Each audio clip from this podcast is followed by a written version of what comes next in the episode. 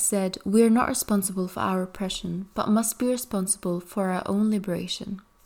In this first episode of Diaspora Disorientate, we're going to address white allyship and saviorism and try and find the correct approach or means to our emancipation as the POC in Muslim diaspora. So, the key to our liberation is, as Malcolm X says here, um, to reclaim the narrative, to make this our liberation, our movement, but also to understand the systems of oppression and how they come about. And here I'm using plural because there are multiple systems of oppression and they intersect, and it's important to understand how they intersect um, and how to detect them, of course, in order to be able to dismantle every single one of them. So, throughout the coming episodes of this podcast, I'd love to try and tackle these issues, um, find the correct approach to every single one of them, and do so while keeping the conversation in a framework that is relevant and uh, timeless and also quite friendly. So it will be more of a friendly chat, and the discussions that I'm going to have on the show with the different guests will be more of a of a spontaneous chat on the topic and I love to convey my points in a way that reaches people well and that is not too distant and that doesn't touch people. So, perhaps to give you a hint of uh, where I'm coming from, what systems I have sensed throughout my life. Um, I first was confronted with Islamophobia and then, you know, the xenophobia, the um, racist tone in local politics in Austria. Then also anti colonial struggles such as the one in Palestine, and then just reading more into local and global politics and economic issues, you try to build connections from those and get a clearer image. And you start going from um, tackling, for example, Islamophobia in a completely separated manner and uh, maybe handling economic issues in a very class reductionist way to making connections between the two and understanding a more complex image and understanding also how both come about and the motivations that lie behind all of those. And for many people with similar experiences, specifically in the diaspora, post colonial theory has been a gateway to understanding these manifold uh, issues. And here I'd like to go back to remind you that the liberation is ours and the narrative is ours to claim, to reclaim. And here we have to be critical of so many things, especially the terms we're using. Um, so I'd like to start off with the term post colonial, which I've mentioned right now. And the term itself is a colonial term, and we should try and avoid using that as well and understanding why we're using it. So the prefix post in post colonial implies that the era of colonialism does not extend past the post colonial and pre colonial era as well, since there is also the pre colonial era. So the colonial powers are free from blame outside the colonial time frame. Uh, so that when we're talking about the current so called post colonial, previously colonized world, then any issues that we're dealing with there are not to blame at all on the colonizing forces. So we end up tackling colonialism in a very reductionist manner and are unable to fully grasp the issue or tackle uh, current issues like neocolonialism. So that a complete unbiased narrative, we're unable to go on about our problems. And such reductionist labels uh, used for the colonized world are nothing uncommon. Uh, they keep appearing when talking in uh, political terms and cultural terms. So, the past few weeks, uh, my friend Zirar has been holding meetings um, that are now up on YouTube uh, on Orientalism, and he tackles these issues as well with the reductionist view of our culture and um, 21st century Orientalism, especially in photography. And in these meetings, he quickly addressed the issue of post colonialism. And since we're using this uh, normalized term, this, this construct of post colonialism, then wouldn't this imply that we assume that the era of the of colonial presence is over and we're sort of left alone now in the so-called post-colonial world? Um, despite, of course, the reality of new colonialism and also a few exceptions um, of uh, for imperialist forces um, present in so-called troubled uh, zones or, or conflicts. So, shouldn't that be our time to liberate ourselves alone to finally reclaim the narrative? Because now we're seeing a lot of so called white allies. And now, in the context of Ramadan, I've been seeing a lot of tweets uh, shared on my friends' social media accounts and like Instagram stories um, from certain white people, and they're shared over and over again. And these would be tweets of a hadith or just wisdoms uh, from the Prophet ﷺ or from generally Islamic wisdoms. Um, and now, specifically, it would be about benefits of fasting, health benefits, or social benefits of fasting. So, okay, so I understand what you mean. So. I, I think mm-hmm. I know this phenomenon. I've seen this briefly. I, I typically avoid these kind of people on, on Twitter or Instagram because I find it I find it problematic for a few reasons because you you get these champions and these are not necessarily I wouldn't define them just as white I would just say non-Muslim. Sometimes it's hard to tell so I, I don't assume but you do have some you do have, have individuals who have a large audience on Twitter or Instagram and it's almost fashionable sometimes to post some things to seem tolerant to say I understand Islam I'm with you. Islam is about peace, and these are these are the ancient wisdoms of Islam, and and typically I find it you know you can you can kind of categorize into the wider camp of white saviorism, but that's also a it's mm. also a very reductionist way of putting everybody into one label. But some people definitely fall into that, and there's individuals who were long time Islamophobes and now they've become full on fighting against Islamophobe phobians, and that's interesting for me. But I know what you mm-hmm. mean. I find this interesting when it's fashionable to to preach a certain message or support a certain person or, or people because as people are talking about this, it's almost like we're the victims and we need someone to come in and say, let me tell people Islam is okay and, and fasting is okay. Yet I find that, mm-hmm. you know, I, we don't really need their validation. Is that, is this what you're essentially referring to? The, this element of repeating and taking over our narratives to tell people these guys are okay um, whereas I feel like we don't really need that to be told. Is that what you mean? Yeah, precisely. Um, so that reminded me a bit of, um, you know, some aunties and uncles who would uh, cheer when they see some politician um, saying Ramadan Kareem to us, um, even though that person would be complicit in their oppression towards us or towards people of the global south who we should be whose rights we should be advocating for but they'd get happy about this little PR move So that reminds me a bit of that. And also, social media specifically is a platform that we have for ourselves. It's the one thing everyone has access to. And I believe it should be the platform we should all be using our voice on. And that's the, the easiest way to reclaim our narrative. And it's it's quite disappointing to see so many people proceed to give their platforms to white people again. So, is it understandable? Like, do we maybe need that admiration for uh, Islamic wisdoms from white people? Is that maybe more positive than I see it? Do we need that representation among those? I think I think some people listening will say, "Well, it's okay as long as people are spreading positivity about Islam. We shouldn't discourage it." And to a degree, I I agree with that, especially especially if that person has a wide audience. So you do get some celebrities who are Muslims or or models or musicians, and they're and they're really culturally Muslim, but every now and then they'll say something about Islam, and the followers will will read and they will say, "Well, this is good. I, I need to hear something positive." So to mm-hmm. a certain extent, I think it's good. We do have more the more positivity we have about Islam and understanding, it's good. People should learn more about Islam. I think the I think the problem, the area of concern really if you want to be really critical about this comes in is if someone is dedicating dedicating their time and platform to essentially hijacking on these events or these cultural phenomena or or spirituality when it suits a certain dialogue or you want to impress a certain following or you just want to get to a new audience and I and I see people on Instagram often who mm. who do this and because they know if they post something they'll get you know hundreds and thousands of followers from a certain country or region.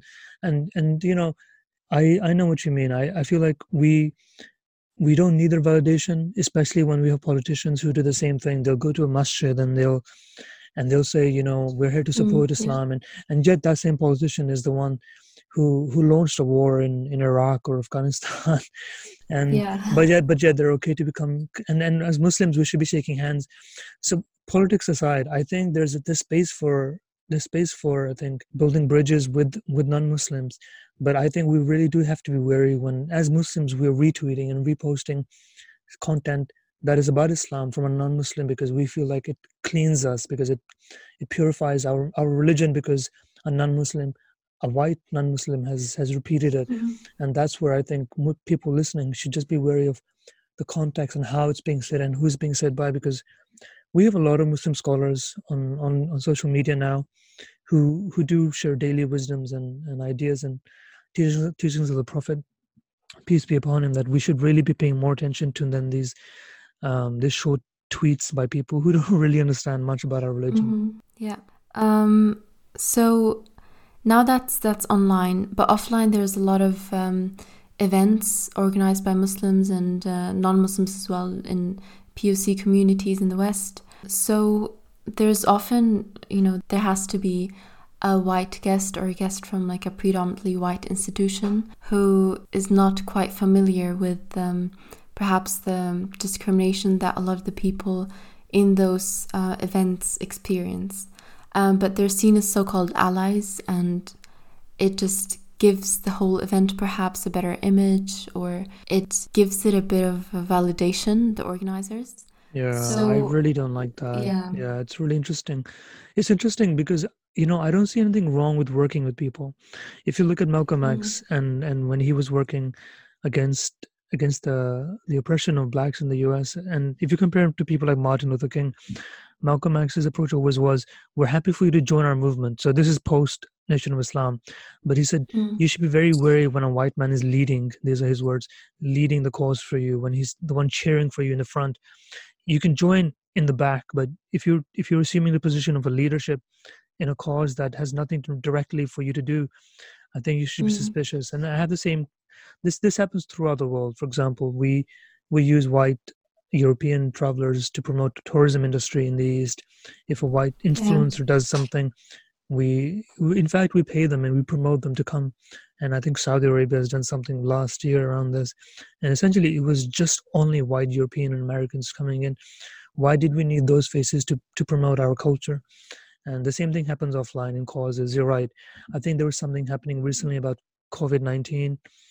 I think it was in mm. Pakistan, and there was an Australian cricketer who's white telling people to stay home and and raise money. And this was for the audience of pakistan i think. Or maybe mm-hmm. maybe the western and it was just like why do we need you know the connection was so far so far i don't understand why we need those faces to tell us that we will now listen because a european or american is telling us. So it must be yeah. the, the advice must be valid you know it has has some truth to it. Mm-hmm. yeah. So in that case, or the, the few cases that you mentioned, those are examples of white saviorism rather than true allyship that we can benefit from? Or how would you exactly define the two, and when does um, white allyship as well become something dangerous? Do you mean alliance working working with non-Muslims on, for example? Yeah, how, how much? Yeah. yeah, how much can we allow them to um, make this or be involved in the decision making, if at all, and and how present should they be in like our movements? Okay, so I so I I go with the I go with the phrase non-Muslim rather than white because I feel like we do now have a very diverse set of challenges that are coming into our communities and and not necessarily mm-hmm. amongst just just non non or not just amongst white whites. Mm-hmm. Um, I think with alliances, it's important to look at the values that you hold as an organization or as a cause. So if you look at the Palestinian cause, or if you look at the Syrian Friends for Syria, and there's certain movements, you know, that are, mm-hmm. that begin in the West. There's a Free Iran movement, Free Syria movement, or Free Syrian Army.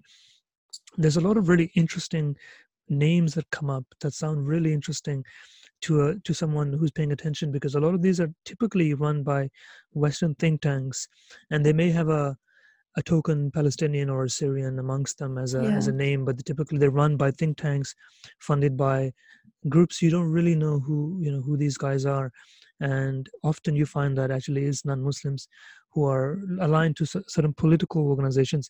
So you really have to be careful. If you support a political cause in the west and and you hear these movements who join you in protests?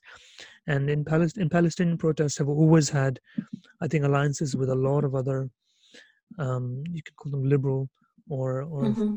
socialist movements at least in the uk and and they've been welcomed typically because there's a shared goal free palestine for example everybody wants that the, mm-hmm. i think the challenge becomes is the question of leadership who's running these movements and my i always look up the website the names of the founders and the story mm-hmm. on who these people are because it's you know it's not about suspicion it really is about authenticity and who's running these movements because just based on our past and, and historical records we really do need to be careful in terms of who are we funding who are we supporting and what their motivations are so just to be safe yes. and this is not to say everyone who's non-muslim or questionable or suspicious or worth of worthy of suspicion i think it's just safe to understand who you're dealing with and and the alliances can be can be can be good but you really do have to align your values so if you're working with LGBT movements, and that's a common alliance that's typically found in Palestinian solidarity campaigns, or mm-hmm. in, in, in the US, I think there's been protest against Islamophobia, and, and you have LGBT communities that turn up, and and that and that raises an interesting question. You know, do you do you take support from people who disagree with you on on other things, but agree with you on other on, on some things, and that's really mm-hmm. on the individual to decide. On an organization level, I think that's different but i think we just have to understand our values and say do we have the same vision that's yeah. that's wide reaching than just maybe one or two bullet points mm-hmm. yeah i i also have the fear that if people open the doors for such alliances that they alter their um, values or the approach they take for the sake of of um, you know embracing possible allies values and and like welcoming them in the future um, because those allies would not understand this the struggle of these movements completely because they come from you know different uh, cultural backgrounds or they simply did not undergo the same struggle. So they would want a more perhaps liberal approach or you know, not the full set of values that these movements would originally carry. So that could be fatal to the movement as well. Yeah so, I, I agree. It's it's a you really have to understand yeah how to run these things and who's running them. In terms of support yeah. i think i think we should welcome non-muslims to support. If, if they want to donate is fine. They want to help out volunteer is fine. I think it's a question of when it comes to strategy vision and how these things are organized and run then i think you really have to be careful with who's running them. And that's just i think that's just i think that's just um, a pragmatic approach that all organizations take anyway but as muslims in the west we just really have to be because today is different from 20 years ago. Now we do have a large muslim diaspora in the west who are educated mm-hmm. second third generation who do have connections to the homeland who are also quite educated in the west. For example people like you and i we understand the struggles of the west and the east. So there's no reasons why people like you and i should not be leading these movements. And the question just comes down to mm-hmm. is if we're not why are we not doing it? And maybe we should be doing more of it. Yeah i feel like a lot of people are held back from leading such movements because of the inferiority complex which is of course rooted in colonialism again. And this is quite sad that it lives on after colonialism and it's just another sign that colonialism has not died. Of course there's neo-colonialism um, but also the very same colonialism that is said to be over is actually living on in a lot of our minds um, subconsciously and yeah that's a really interesting point i think essentially it comes down to two things i i have a lot to say on this mm-hmm. topic but there's a there's a really interesting book i wonder if you've read this anyone listening it's called invisible man and it's by it's mm-hmm. by a chap called ralph ellison and and so this is this he was he was a black american african american author I think I think he wrote his book around 1950s. So he essentially in a similar in a similar position to Muslims, and I would highly recommend this book because so this is mm-hmm. this is a mm-hmm. black man who's who's I think it's New York the, the scene is set in, and he's learning how to. He's essentially he gets involved in politics and public speaking, and he develops a talent for public speaking and writing speeches, and he becomes a really well spoken um, I guess, public speaker. Mm-hmm and and he finds himself in movements which are typically which are actually majority majority run by white americans. And he gets really disillusioned and disenfranchised with the whole movement of black rights and he kind of fades away and disappears in, into nothingness.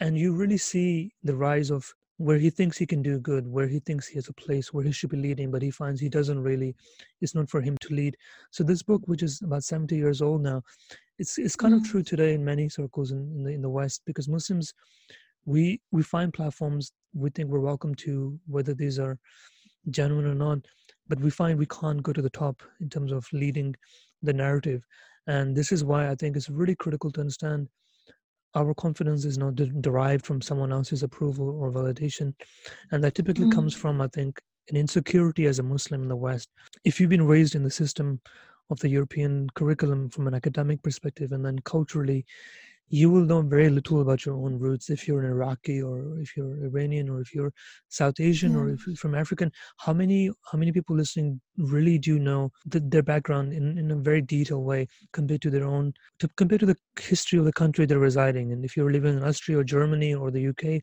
we're taught the histories of these nations, but yet we pay very little attention to our own histories because we're told they're not really worth knowing and they're very simple to understand and they're very simple to explain. They can be filled out in a in a paragraph and then that's your history done. So as muslims when we when we grow up with this very concise history of our own people we we don't really have the confidence in speaking out. We don't really have the confidence in in fighting for something. But i think this is mm. changing. I think i think with the rise of social media and a wider well-read muslim second third generation um, um, population i think i think we are leading it. But why these people get the platform? I think i think it really just comes down to once I think they they just had an opportunity and and and we didn't step up. But now I think and this is universal. There's another element to this, which is I think there's a sort of a weird obsession in helping mm. people which doesn't necessarily come from the the goodness of your heart i think it comes from an element of it defines who you are if you if you help those below you if you help people who you think mm-hmm. need help because your identity is defined by helping for example, this this whole phenomenon of is quite popular now in the West of having a gap year if you're a student and you spend maybe a few months in the summer in building an orphanage yeah. or digging a well. It's a famous yeah, stereotype now. It's a stereotype, yeah. right? Because at once it was really popular, and it still happens. Actually, you see, you still see, you still see mm-hmm. white Europeans, you know, um, with with with black children in in some the nameless African nation just standing next to them. so so there's organizations that you pay to, and by the way, you have to pay to go to these quantum experiences. They don't pay you, so you you oh. pay you pay a month, two months. You pay for your flights, you pay for your accommodation, and once you get there, mm-hmm. you have this experience of helping somebody, and you come back, and universities and employers look at that as a as a badge of honor to say this person really is understands the world they've traveled but this is really like a stamp to say you've done something so this goes beyond the student this goes into the wider professional organizations that still do this and, and the melinda and bill gates foundation is one i've criticized recently on this it's almost like your mm-hmm. identity does not exist if you don't have a poor black person to help if you don't have a if you don't have someone from myanmar or if you don't have somebody from vietnam or someone from you know thailand someone poor who's dying if you don't have that that name on your own website or your own profile to say this is who you are this is these are the people you help you almost don't mm. you almost don't have any value and this is how i see orientalism and post-colonialism where you still own a certain minority or certain people because they're weaker than you and they can't say no to your help. So they will take your donations and they will you know they'll dance for you and they'll take photos with you. And they'll win yeah. you awards in photography and they'll win you accolades and charity dinners. So so this this phenomenon is still very very widely present in many different forms. Yeah. Um, i think this volunteerism as some people call it is essentially just feel good uh, imperial expeditions because um, how much how much does that actually, or what good impact does that actually leave? Because if you look at those structures that they establish, um, there's a lot of foundations that um, don't establish permanent structures and they would only operate as long as uh, whoever is, is building that is still investing to that region. Um, and they often don't even consult the local population and don't ask them what they actually are in need of. First of all, this also not asking the local population, not speaking to them, and just imposing something on them and um, telling them this is for your own sake.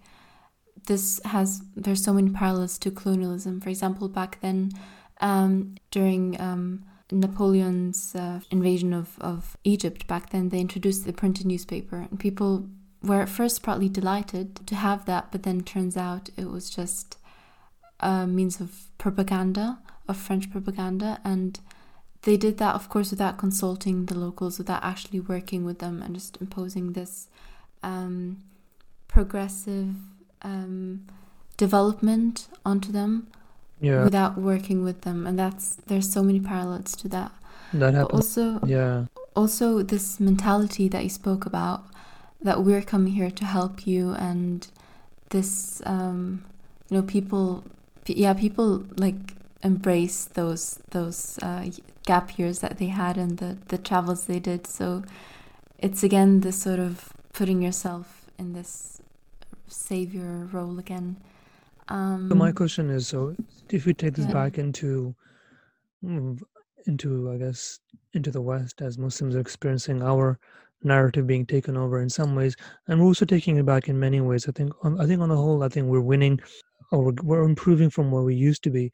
So do you feel like do you feel like this is this is a why huge problem now in the West for young Muslims who are looking to volunteer and get involved in politics and get involved in um, I guess any any kind of any kind of work which requires you know I guess to be aware of our mm-hmm. situation back in the East. So if you're Syrian, if you're Syrian living in Germany or living in the UK, you you know I think ten years ago, if I remember when the war started, roughly. Mm you know these these these events were being run by organizations you had no idea who had ties to and who's funding them. So do you feel like as a as a young muslim do you feel like you struggle with this in terms of understanding who who who to turn to and who where to go and who's running something? Or do you feel like your voice is overshadowed by non-muslims who are essentially representing a cause that you've been trying to represent for a long time um, I do think that there's still this issue, but we're still we're heading the right direction right now, and I am seeing some slow um,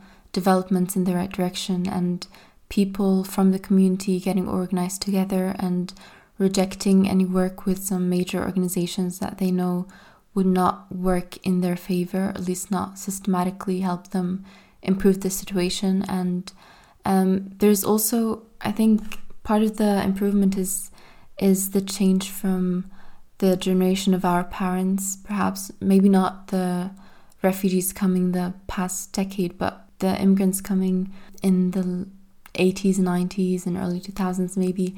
Um, they had a different form of like organizing. So they had a more orthodox form of, um, for example, hosting charity dinners and, and such events, cultural events.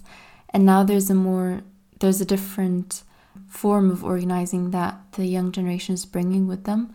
And this is more active and independent um, because such big events would also, would also rely on bigger funding, perhaps from the government itself, actually.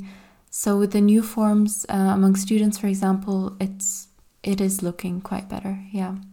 Yeah. Um, how do you deal with this as a young Muslim? How do you deal with this? So all the all the questions we've raised today and points we discussed, how do you mm how do you process this and how do you i guess how do you how do you direct your own focus and attention when it comes to activities when it comes to resistance or when it comes to raising attention or awareness for any any kind of cause? How do you deal with this?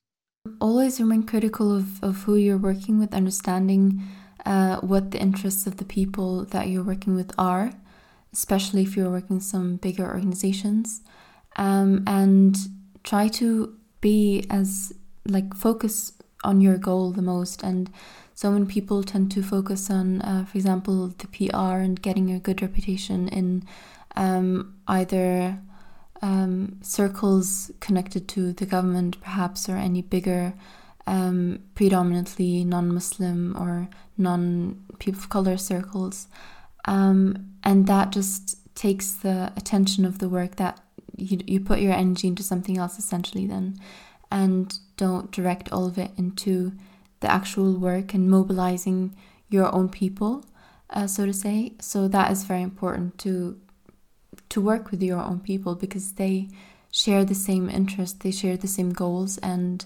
yeah, and then you would combine your energy and also combine your anger. Perhaps if if you feel a lot of anger and um, that's an issue I and friends of mine have dealt with, which is how to go on about your anger towards um, people of um, who benefit from our oppression, let's say, the oppressions of of um, the global south and minorities subjected to discrimination.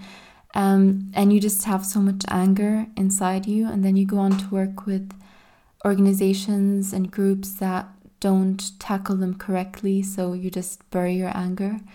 And if you come together with people that share the same sentiments, then this anger can give birth to something very positive and to to change that we need.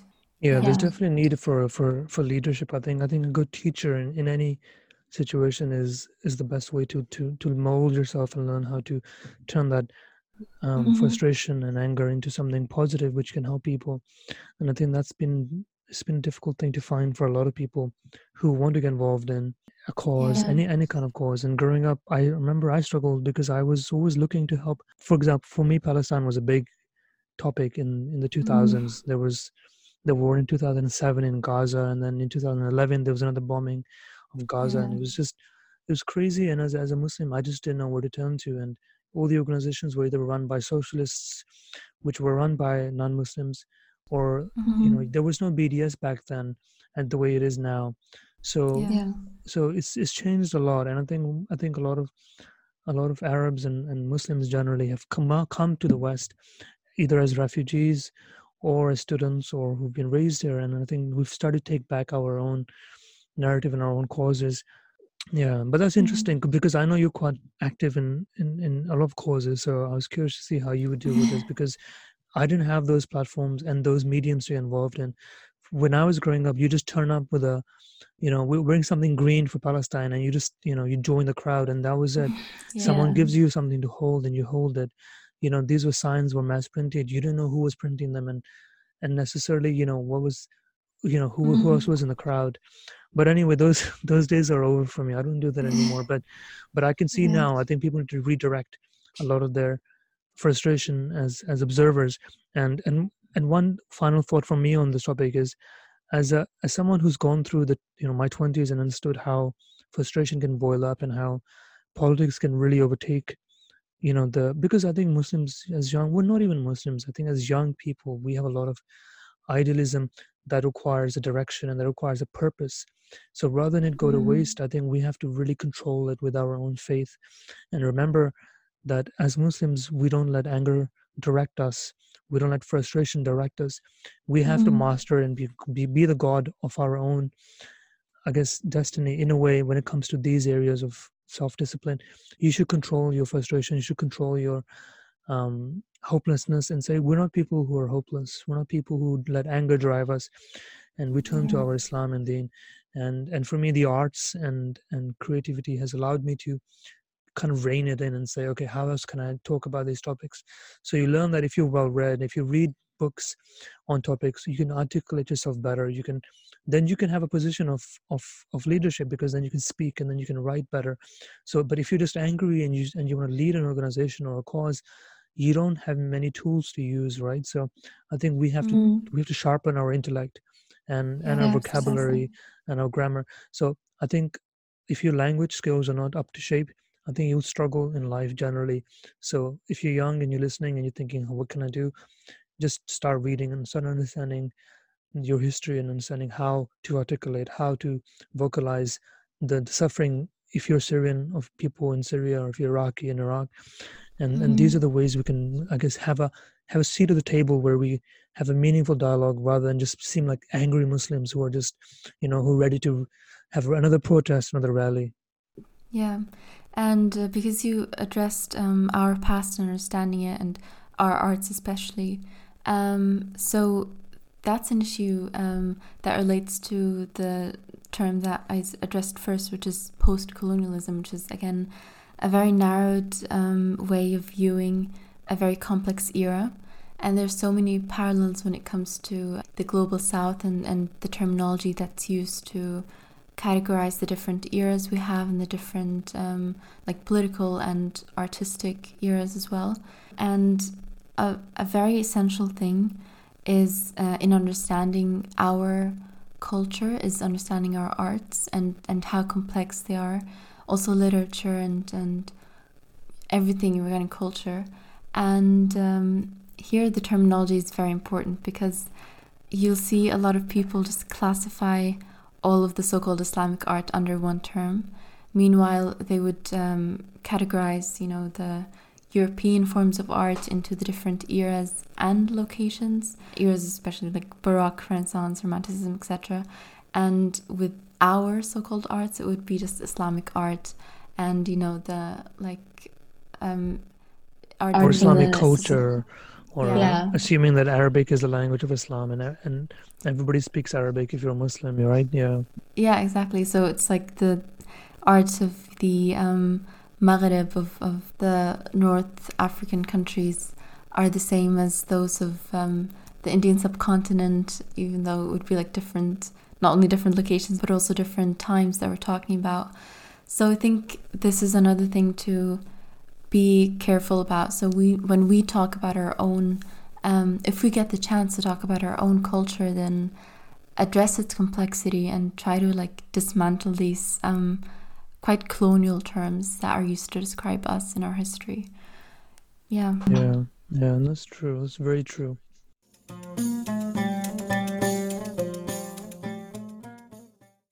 Sidar, thank you for joining us today and thank you all for listening. I really hope you liked the episode. And follow us on Instagram and Twitter at diaspora underscore disorientate if you want to keep up with the latest episodes and if you want to contact us for questions, criticism, or even requests for episode topics. So thanks again and peace. Salam.